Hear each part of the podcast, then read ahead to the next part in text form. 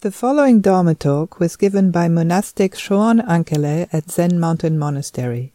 Shoan is a Dharma holder in the Mountains and Rivers Order. This talk, like all of our talks, is given free of charge. If you would like to make a donation or find out more about our various programs, visit us online at zmm.org.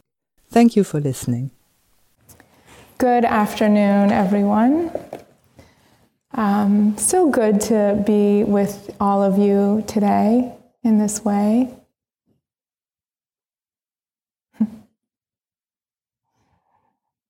um, so I want to just offer some some words and some reflections that will hopefully be helpful to you as we uh, continue in this session.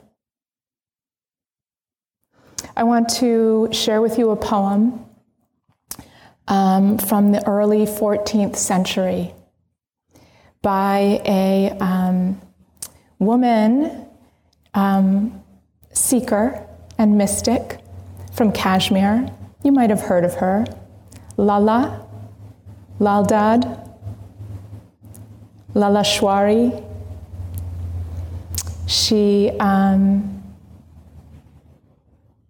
left home, uh, left a uh, uh, troubled marriage, or maybe her husband died. She was married very young, as was the custom at that time. And so um, once she was into her early 20s, she left and was a um, wandering seeker and um, studied with a, with a teacher in, in a Hindu sect that was um, uh, taught, taught non duality. So, um,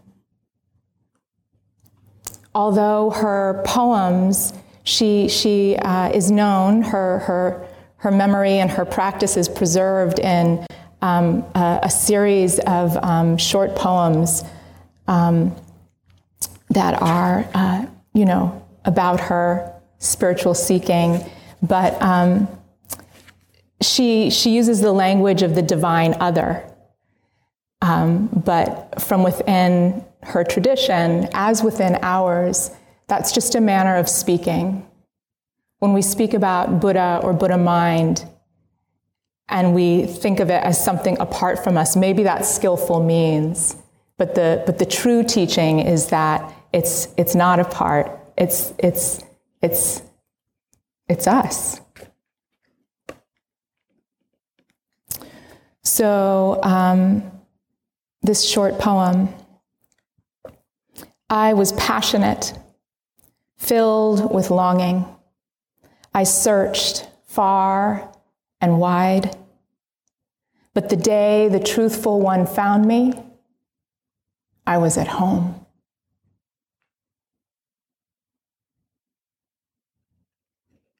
That's a Coleman Barks translation. I'm going to read it one more time because it's short. I was passionate, filled with longing.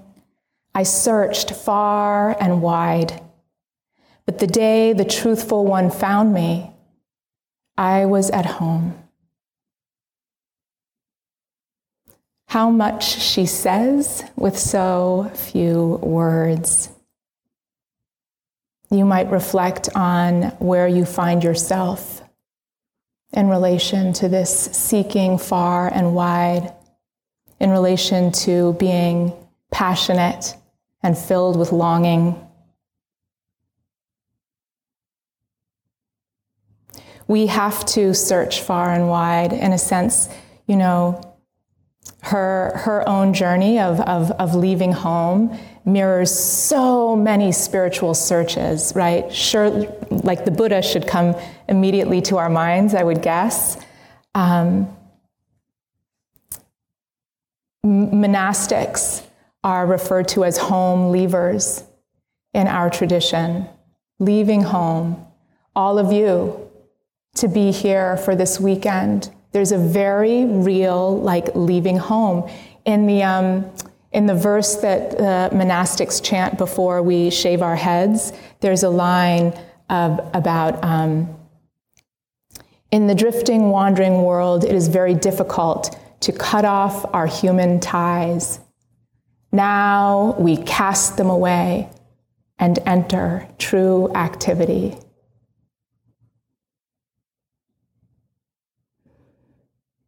I remember when I first started to um, chant that gatha, that cutting off the human ties part felt sort of like harsh, and I wasn't so sure about it. It felt a little cold. Um, but I have a really different relationship to it now, and I expect that will continue to unfold where I can feel like all of the things that um, we're, we're hooked by and sort of like uh, glom onto in worldly life, and how we have to rescind those. We have to disentangle. We have to do a certain amount of renegotiating our relationship, even if we're not literally leaving home, right? We have to make different priorities. I mean, think about in your own life what it took for you to come here, whether it's for the weekend or for, for a month or a lifetime. it's like a very countercultural move. So, in that sense, it's a cutting off of those human ties, the samsaric human ties. So, we have to leave home, and then, ironically, the whole path, the whole path is actually learning how to return home, how to discover the real home, the home that you're never apart from.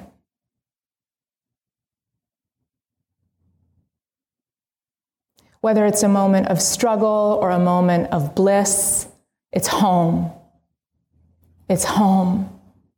And that, that word home and the image home, the metaphor of home, is so um, rich, right? It implies something so familiar.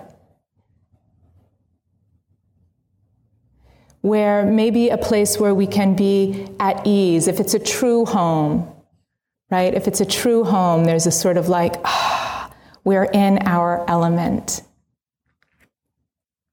So, in this place, we encounter the one she calls the truthful one.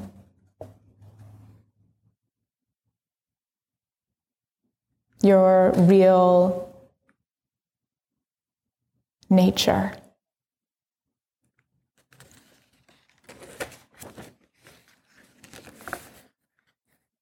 that um, it's always there, it's always with us, is, is woven through Buddhist teachings. Um, the Lotus Sutra has that parable that uh, comes quickly to mind of the, um, the, the two friends who are having a, an evening of um, festivity, and um, uh, the one friend passes out from drinking? Is that really how it goes? or did I make that up? That's so embarrassing if I made that up. But um, or falls asleep. Anyway, one friend falls asleep and the other friend is still with it and awake. And the other friend sews into um, uh, their friend's robe a, a jewel, a priceless jewel. And um, upon waking, she has no idea, and she departs and heads on her way. And um, you know, uh, eventually discovers that like she had riches at her her fingertips.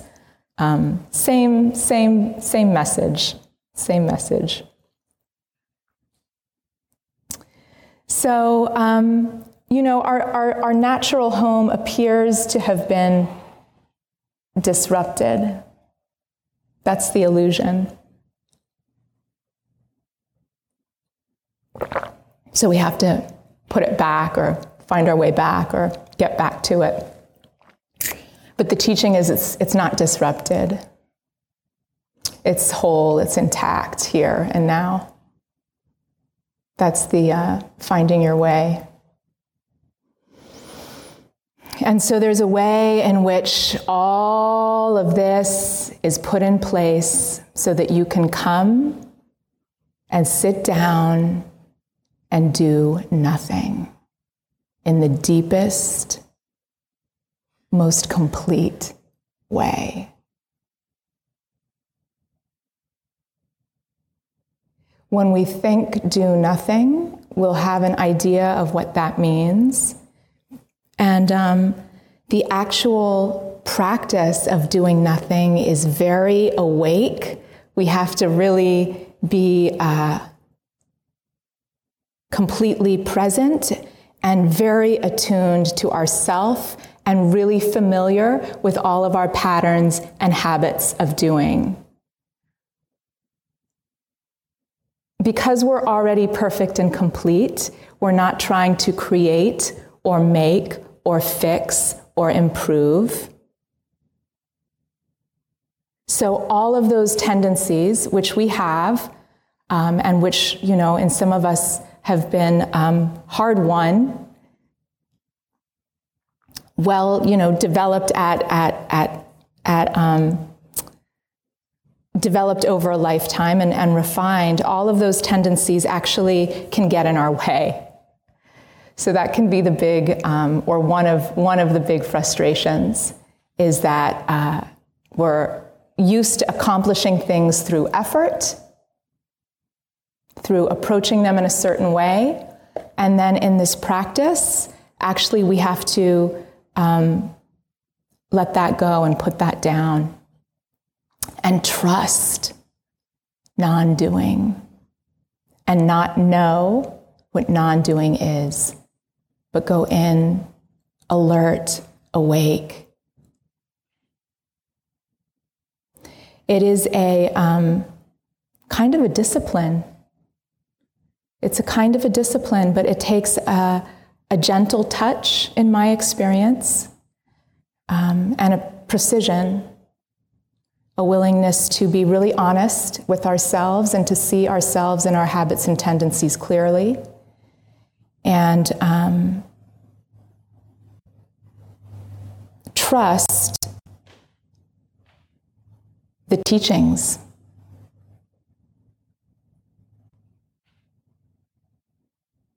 Because we're going to be traveling into territory which is completely unfamiliar to our doing, advancing, selfing, being. So it can be unsettling, unnerving, scary.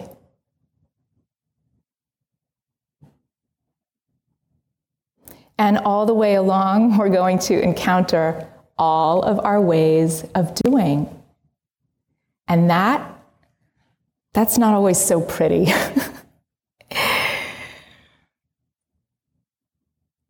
we start to see, like, oh, wow, there's a lot of grasping. There's a lot of like advancing the self, you know, there's a lot of, um, uh, well, I mean, we just put ourselves at the center of everything. And um, sometimes in really, um, in ways that really uh, ignore or, or don't honor others. Sometimes in ways that ignore or don't honor ourselves. Right? We can put ourselves at the center and then lay a trip on ourselves about how we're not good enough. And that's just another kink and twist in our like ego creation, our self creation. So when we see all of the doing, all of the ways that we make ourselves, those different shades and forms of greed, anger, and ignorance, um, it's like, how do we actually meet that? Right? Even when we sit down and, and what we're encountering is, is a busy mind that's quite um, filled with activity and, and maybe difficult to even sort of get a handle on what's going on. How do we encounter that? We're already practicing, we're already training ourselves in that moment right? We don't need to wait for a future moment that we imagine where things are more pristine and our mind is more settled and like now we're going to get to the real work. At every moment, at every moment, it's the real work. And so much of it uh, has to do with how we're relating to ourselves. Our relationship to ourself is the original relationship. Everything is coming from that, whether we see it or not. And that's why it's so important how we relate to our own mind and our own thoughts and our own feelings. We do not have to get rid of or be aggressive or tear anything out. You know why? Because fundamentally it doesn't exist. So it's folly when we approach our own mind, our own kleshas, our own afflictive emotions in that way.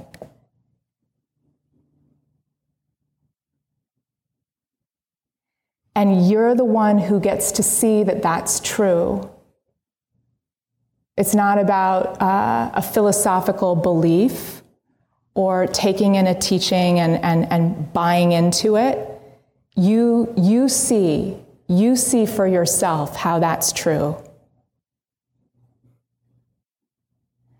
When we sit down and we see all the activity of our mind, do you ever have those moments where you're just like, whoa, like, what's happening? like, here I am in the Zendo with all these people, and there's like a whole situation. Where is it? It's so real. That's the amazing capacity of our mind. So, on the one hand, it does exist, it's so real. We think of that person and we're filled with fear or anger, and our, our, our, our body actually responds in that way. That's like a very real response. And at the same time, they're not even here. That exchange that we're thinking of that's precipitating that response is like years in the past or hasn't ever happened. We're just imagining it. So it's not real. This is why um, Buddhism is talked about as the middle way. There's a lot of different ways of understanding that, but fundamentally, it's, it's the middle way between non existence all things are empty of any fixed phenomena, of any fixed selfhood. All phenomena are empty of any fixed selfhood. They don't exist fundamentally. But here we're having this experience. We have memories. We have thoughts and feelings. It's happening. It's not deniable. Here we all are. So it does exist the middle way, both things are true. Both things are true. They're just um, true in such a live, dynamic, interpenetrating way that um, you can't ever fall into one side or the other and be in truth. You've got to sort of uh, live, live right on that um, sharp edge of reality. And we can learn how to do that more and more. And as we learn how to do that more and more, our experience of our life changes.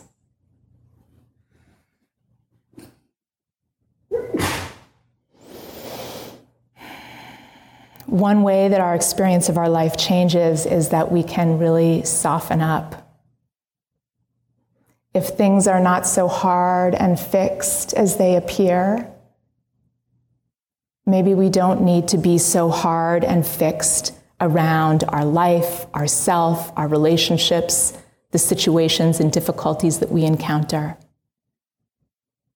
Maybe we don't need to be so harsh in our relationship with ourself.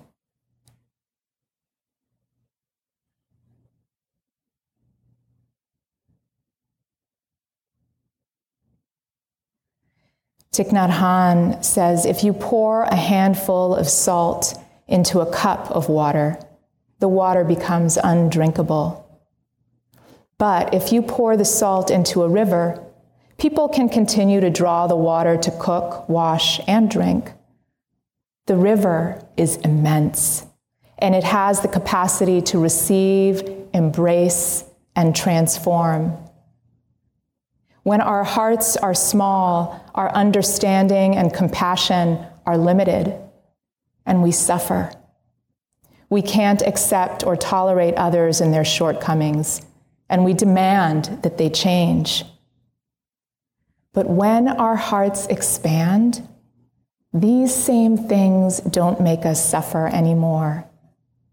We have a lot of understanding and compassion and can embrace others. We accept others as they are, and then they have a chance to transform. We accept ourselves as we are, and then we have a chance to transform. This heart expanding, this is Zazen. This is Zazen.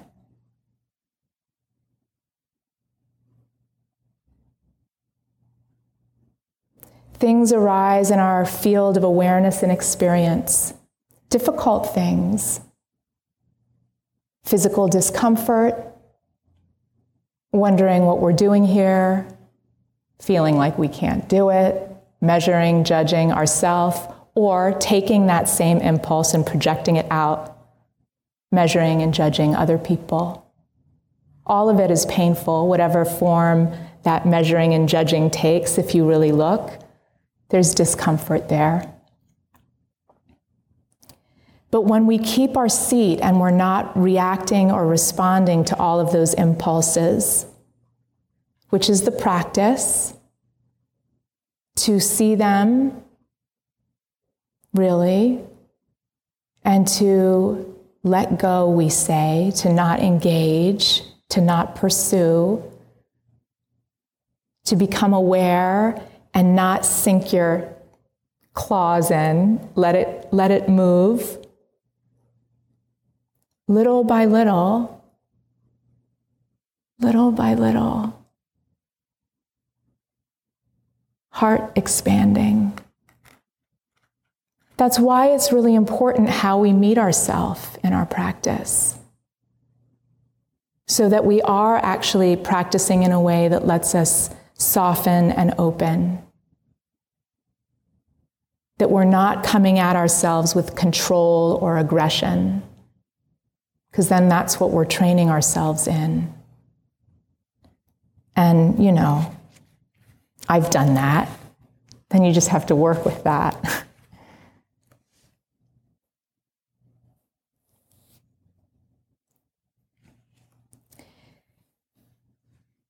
There's a, a, few lines in a um, much longer poem by Pablo Neruda in which he says, If we were not single minded about keeping our lives moving and for once could do nothing, perhaps a huge silence might interrupt this sadness of never understanding ourselves.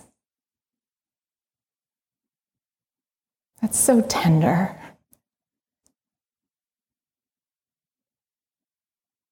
What is this understanding?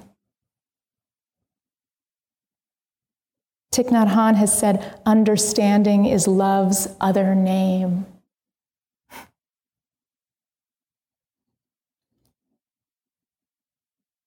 In Sesshin, conditions are set up so that we are practicing this understanding in a very simple way.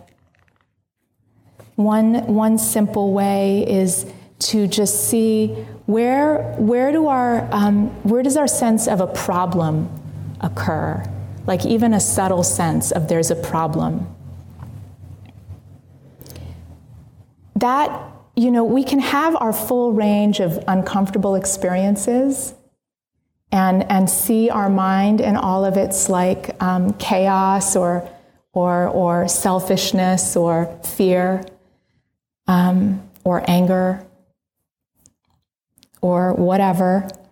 And it doesn't have to be a problem, right? The problem comes as like another step. So, like, it's enough to just like acknowledge what we're experiencing. You know, oh, I'm in so much pain. Oh my gosh, I'm so anxious. Whoa, I'm scared. I don't know what to do. We can just um, allow that. Is that a problem? Where's the problem?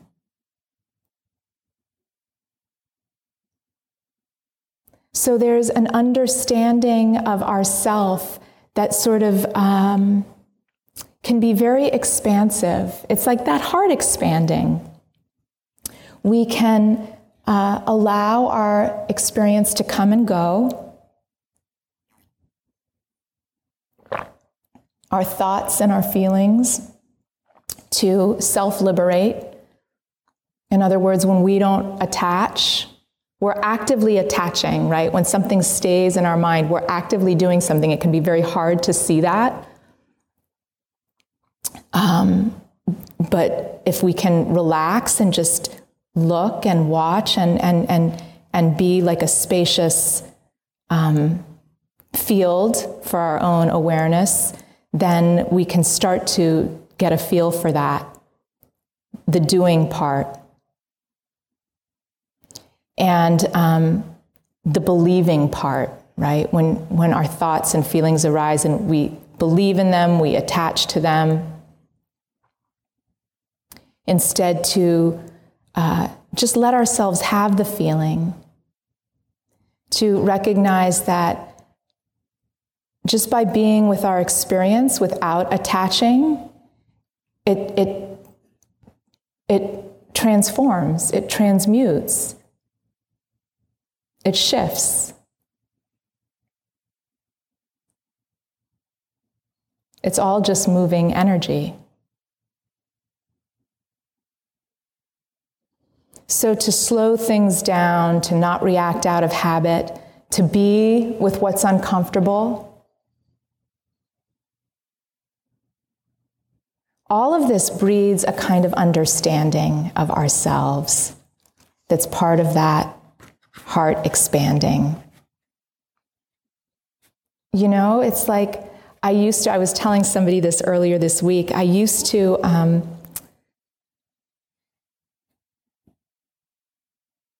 There's this funny bug out here. Hi. Wow. I saw it earlier, but I thought it was like a, a, a, piece of like frayed zabuton edge, but it's not. It's a little being. Okay, we'll just leave you right there. Um, so I used to, after every time, I mean, this still happens. So this is my story of like how I've become familiar with myself in this one particular way. And even though the um, habit persists, my relationship to it has changed, right? So after I would give a talk, I would be um, catapulted into several hours of profound self doubt and um, uh, kind of habitual, uh, like very tenacious cycling over like what I said that I regretted and like what I should have said instead. And like just like really like you know when you're in one of those very dense thought loops yeah like cannot get out. Just like had to learn to like withstand it because there was no other way. And at a certain point you know I was on to myself and saw like okay um, you do this every time you give a talk. It's always fine. It's always fine. It's not true. It's just a habit. And so I wrote myself a note that I would keep in my locker that was basically like, Dear Shoan, I know you just finished a talk. Here's what's going to happen next. You're going to spend several hours, several periods of zazen, da, da, da, da, da, da, da, da. I just would spell it out for myself. You're going to think like, oh, that part that I said was funny, like people didn't laugh and I feel so stupid. And you're just going to, all of the things. I like made, made my checklist. And then after I gave a talk, I would go and look at my note to myself. And then it would play out more or less, but something had been disrupted right? I had a sense of humor about it too that was helpful. And, and um, eventually I didn't need the note anymore. So that still that'll happen after I finish this talk. If you want to know what I'm practicing, I'll be practicing like self-doubt and feeling insecure to whatever degree it lessens, but it's still there. And um, but I just hold it very lightly. So I don't have to get sucked down into like the drain of my own mind. Whatever it is about my karma, causes and conditions come together, that's what arises. It's not such a big deal.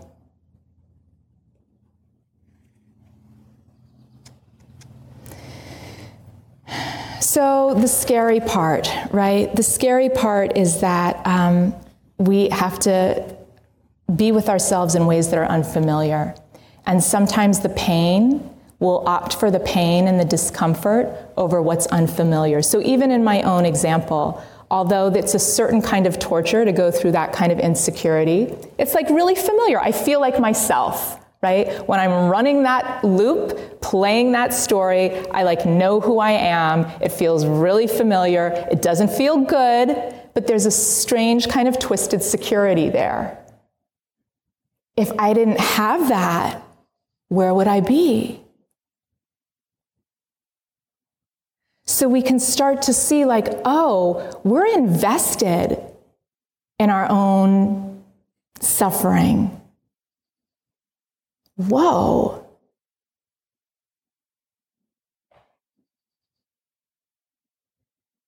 And that's empty too. So we can relax into that.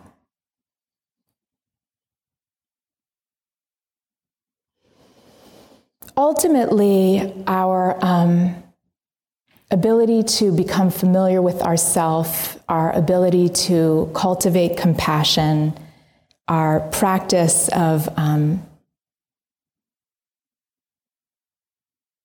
being with what is and, and making uh, a larger field for things to come and go from. We can um, practice that in a very precise way. We can practice it in a, in a soft, open way. We're always the ones in charge of our practice, right? So we have to feel what do we need? We can practice that in a very soft, open way. Sometimes soft and open means actually we're like drifting and la la land. And so it's helpful to be really precise, more disciplined. And that's really, it's like, that's when we want to um, practice just being with the breath. Or just being with our koan or just being with that knot in my shoulder.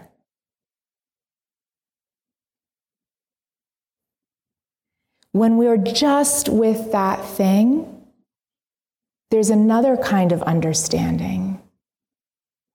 There's another kind of heart opening. There's another kind of coming home. I want to end with this waka short poem by Dogen Zenji, translated by Shohaku Okumura Roshi. And I was so um, uh, just like, oh, Dogen? Really? Here it is. You ready? Another short. At that, at the very time when my ears hear the voice as it is, everyone I talk with is my friend. At the very time when my ears hear the voice as it is, everyone I talk with is my friend. When we're not adding an overlay of meaning and story, when the voice is just the voice.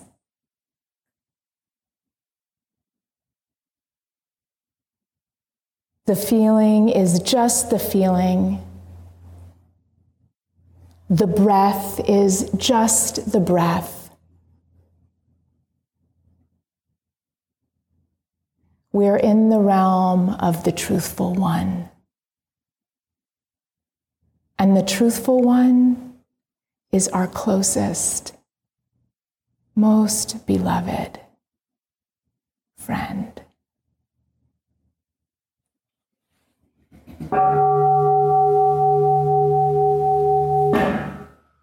Thank you for listening. To find out more about ZMM's programs, retreats, and residency, please visit us online at zmm.org.